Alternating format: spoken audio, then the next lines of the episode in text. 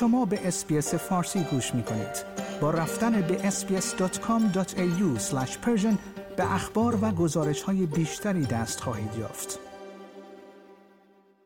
به مردم در استرالیا هشدار داده شده است که برای روبرو شدن با موج دیگری از های کووید 19 در زمستان امسال آماده شوند. این در حالی است که برخی از کارشناسان بهداشتی نیز می‌گویند که زدن یک دوز تقویت کننده دیگر از واکسن کووید 19 می تواند به محدود کردن آسیب برای افراد آسیب پذیر کمک کند. در حالی که استرالیا برای روبرو شدن با موج دیگری از های آمیکرون کووید 19 آماده می شود، محققان این پرسش را مطرح می کنند که آیا واکسیناسیون های بیشتری برای کووید 19 باید برای جمعیت عمومی به اجرا گذاشته شود یا خیر؟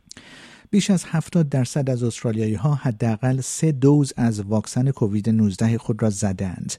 این در واقع به معنای دو دوز طبیعی و یک دوز از واکسن تقویت کننده کوچکتر است. دوز تقویت کننده دوم یعنی چهارمین تزریق کووید 19 در مجموع در حال حاضر فقط برای گروه های آسیب پذیر خاص مانند افراد بالای 65 سال یا افراد دارای نقص ایمنی شدید توصیه می شود. اما نیتن بارتلت ایمونولوژیست از دانشگاه نیوکاسل گفت که امیدوار است محدوده واجد شرایط بودن برای این کار به زودی گسترش پیدا کند.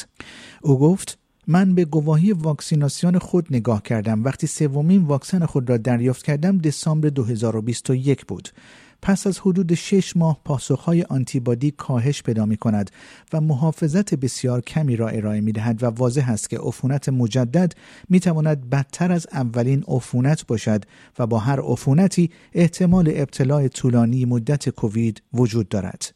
او گفت با اضافه کردن همه اینها یعنی کاهش مسئولیت، سویه های جدید و خطر ابتلا به کووید طولانی مدت امیدوارم که اکثر ما واجد شرایط واکسن تقویت کننده دوم باشیم.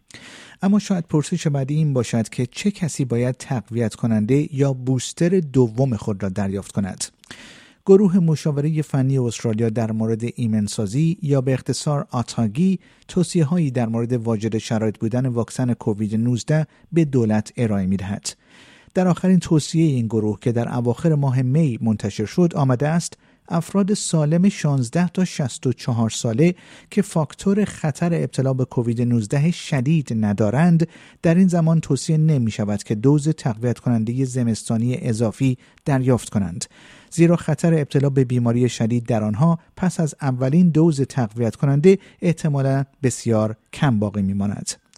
این در حال است که مارک باتلر وزیر بهداشت فدرال استرالیا نیز هفته گذشته به استرالیایی ها هشدار داد که برای موج دیگری از موارد ابتلا به کووید 19 آماده باشند.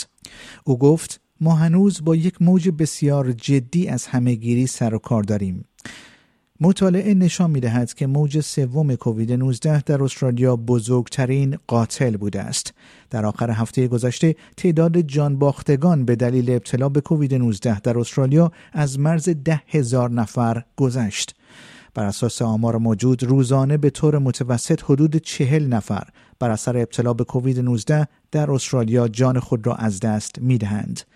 و این در حالی است که از ششم جولای مسافران خارجی که وارد کشور می شوند دیگر نیازی به ارائه مدارک واکسیناسیون نخواهند داشت.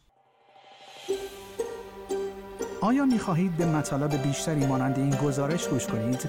به ما از طریق Apple Podcast، Google Podcast، Spotify یا هر جای دیگری که پادکست های خود را از آن می گیرید گوش کنید؟